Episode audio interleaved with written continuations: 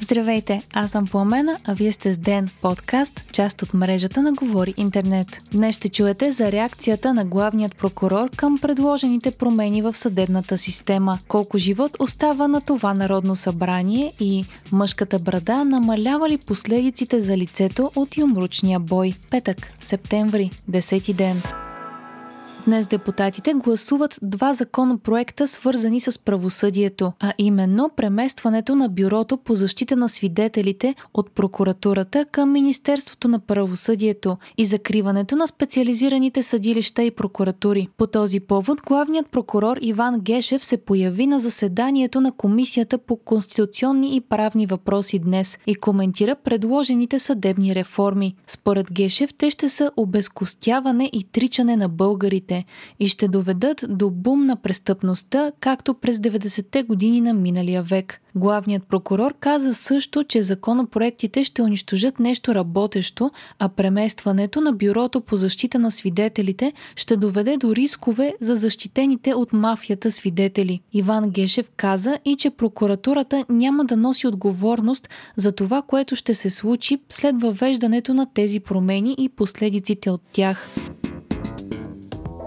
Днес президентът Румен Радев заяви, че разпускането на парламента е въпрос на дни. С разпускането на парламента Радев ще трябва и да определи датата на извънредните избори и да ги насрочи. Стигна се до тук, след като нито една от партиите, на които бе даден проучвателен мандат за съставяне на кабинет, не успя да излъчи успешно такъв. Последни бяха БСП, които във вторник върнаха мандата. Румен Радев коментира също, че не разпуска парламента веднага, защото иска да му даде време да приеме актуализацията на бюджета. Според президента тя е необходима, за да има допълнителни средства за добавките за пенсионерите и тези за медицинските служители на първа линия. Именно гласуването на актуализацията на бюджета вся нова порция политическо напрежение през последните няколко дни. През изминалата седмица така наречените партии на статуквото гласуваха няколко противоречащи си предложения, които надвишиха бюджета, определен от бюджетната комисия,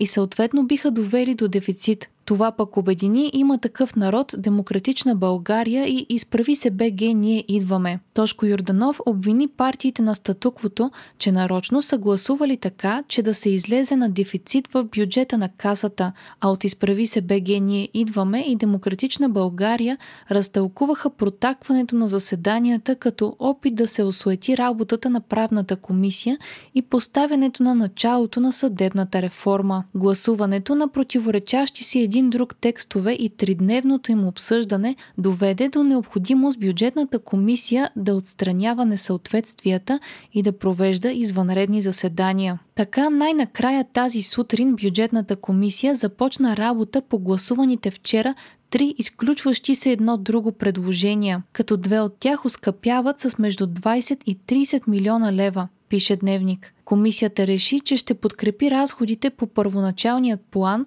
а не допълнителните предложения, като това предстои да бъде гласувано в пленарна зала. Бюджетната комисия също така отхвърли предложението на „Има такъв народ“ партийната субсидия да бъде намалена от 8 на 1 лев на глас на година. Президентът на САЩ Джо Байден е използвал пълната сила на поста си, за да накара 2/3 от работещите в щатите да се вакцинират срещу COVID-19, пише New York Times. Байден е издал указ всички компании с повече от 100 човека персонал да искат от служителите си или да са вакцинирани, или седмично да се тестват. Байден също така е наредил вакцинацията на всички медицински лица, федерални подизпълнители, както и на по-голямата част от федералните работници, като ще може да им бъдат налагани дисциплинарни наказания, ако откажат вакцинация. Джо Байден се обърна към близо 80 милиона американци, които са имали възможност да се вакцинират и не са го направили, като им каза: „Бяхме търпеливи, но търпението ни се изчерпва“. Той също обеща да защитава вакцинираните служители от невакцинираните. До този момент Байден не беше склонен да налага задължителна вакцинация, като анализатори предполагат, че сегашните му решителни стъпки са в резултат както на разпространението на Делта-варианта в САЩ, финансовите последици за бизнеса, така и на окончателното одобрение на ваксината на Файзер и Бионтек от Федералната агенция по храните и лекарствата. Очаква се към указа на Байден да бъдат повдигнати легални диспути, като най-големият синдикат, който представлява федералните работници, вече е повдигнал въпроси.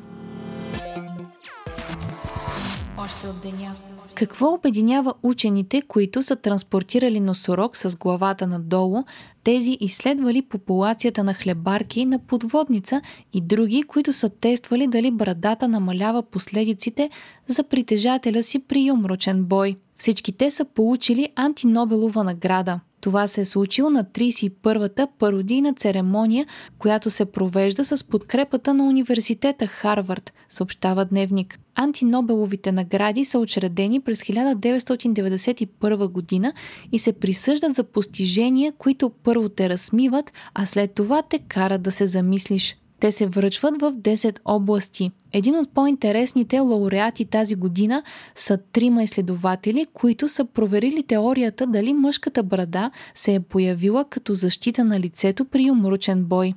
Експериментите им с изкуствен човешки череп и нестригана овча кожа наподобяваща брада са показали, че окосмяването по лицето поема до 37% от енергията на един удар. Те са получили антинобеловата награда за мир. Отличени са и учени, които са изследвали дали транспортирането на носорог по въздух не е по-безопасно с главата надолу. Носорогът е пренесен с хеликоптер, като е хванат за глезените и виси надолу с главата. Наградата за биология пък е отишла при Сузана Шуц от Швеция, която е анализирала спектъра на звуците, издавани от домашни котки. Наградата по икономика пък отива за учен, който създава компютърен алгоритъм, за да докаже, че затлъстяването при политици е свързано с корупцията. Наградата за медицина отива при екип от учени, които доказват, че сексът с оргазъм води до отпушване на носа при настинки и алергии. Според доклада на екипа, в рамките на 1 час след акта носът е толкова отпушен, колкото би бил и след използване на капки от аптеката. Не на последно място по куриозност остава и наградата за химия, връчена на екип, който изучава как миризмата, отделена от публиката в кинозалата, се променя в зависимост дали се гледа насилие, комедия или драма. Вие слушахте подкаста «Ден», част от мрежата на Говори Интернет.